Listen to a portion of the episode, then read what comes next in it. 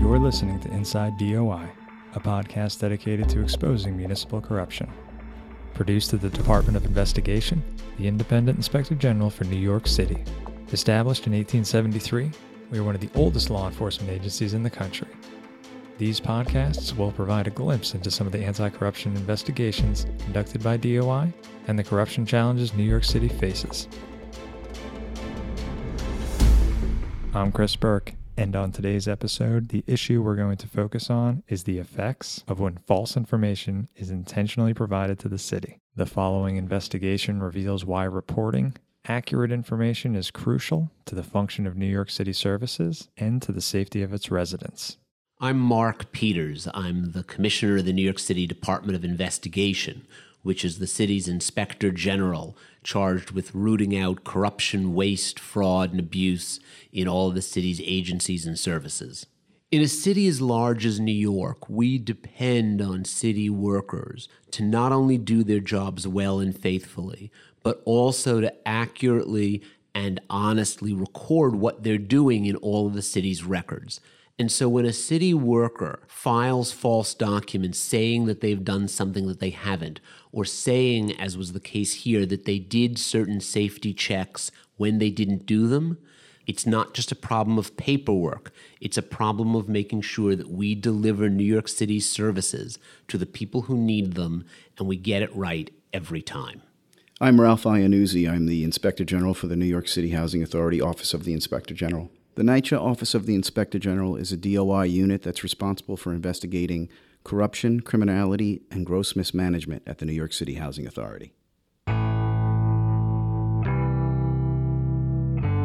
On April thirteenth, twenty sixteen, a fatal fire occurred at the Butler Houses housing development in the Bronx. The fire department determined that the cause of the fire was burning incense.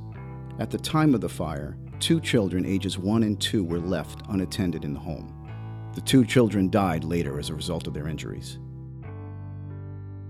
On that day, earlier in the afternoon, at approximately two thirty, a maintenance worker for N Y C H A had been in the apartment to perform a basic maintenance service to remove a uh, stoppage in a shower drain.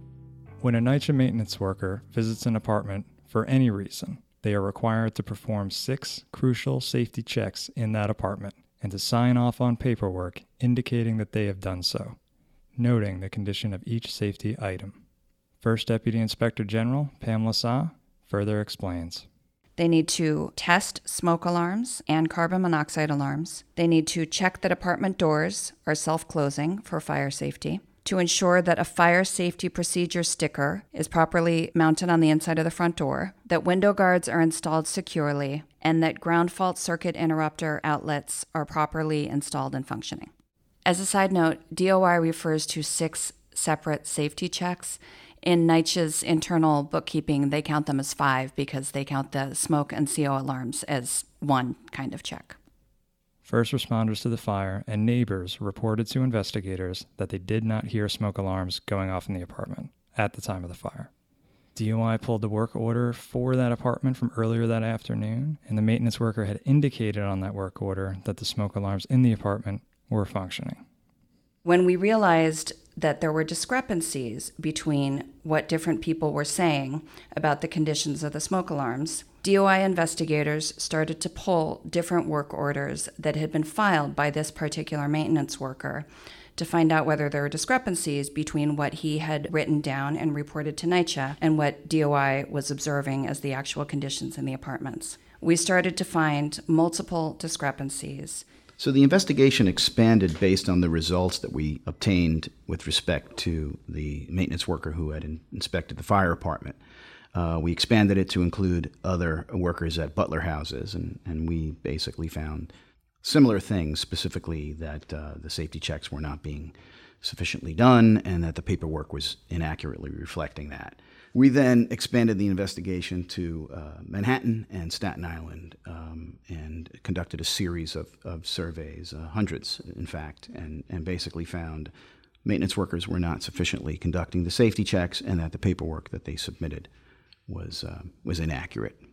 In total, D O I investigators inspected two hundred forty apartments in three different boroughs and found safety deficiencies in one hundred twenty-eight of those apartments, or fifty-three percent. In addition, development offices were failing to keep track of the original work orders, contrary to NYCHA policy. So the original documentation had been lost or was not made available. Importantly, what we found out of the work orders that were available, in twenty-nine percent of the apartments we looked at, maintenance workers had inaccurately reported that smoke or carbon monoxide alarms were functioning, when in fact our investigators found that they were not. To us, this was an indication that maintenance workers were routinely falsifying documentation that they had completed the safety checks and that the safety conditions were satisfactory. Our policy and procedure recommendations focused on ensuring that maintenance staff are doing their jobs by performing safety checks and documenting their safety checks accurately, and that their supervisors are ensuring that they are doing that work and double-checking that work. I think a significant takeaway from this investigation is that the small things are really big things, and that it is the responsibility of every city worker to do their job to the fullest. Paperwork, reportings, filings, all must be accurate, because those accurate reflections can mean the difference between life and death. D O I sees the significant impact that submitting falsified information has on the city's ability to do its job, particularly when it comes to safeguarding New Yorkers. D O I Commissioner Mark Peters explains. In terms of NYCHA, this is certainly not the first time that we have had concerns about safety issues. Several months ago, we did an investigation into NYCHA elevators and found that NYCHA was not doing proper safety checks with its elevators, and that too ultimately resulted in a fatal accident. We've had these cases in lots of other city agencies as well, where we have found that workers have said one thing but done another. We've had plenty of cases where we've seen workers have failed to do the safety checks they should, whether it's construction safety managers who are failing to make basic safety checks on construction sites and saying they have, whether it's correction officers at Rikers claiming that they've done checks of patients with medical needs when they really haven't. In all of these instances, the result is the same, that we as a city don't learn about dangerous situations and people get hurt.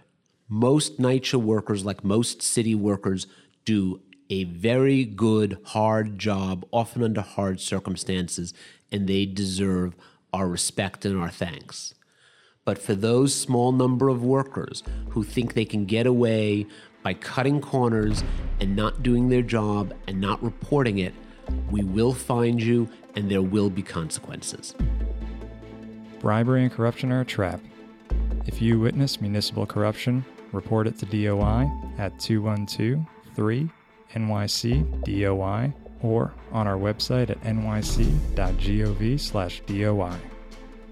To stay up to date on our latest episodes, subscribe to us on iTunes.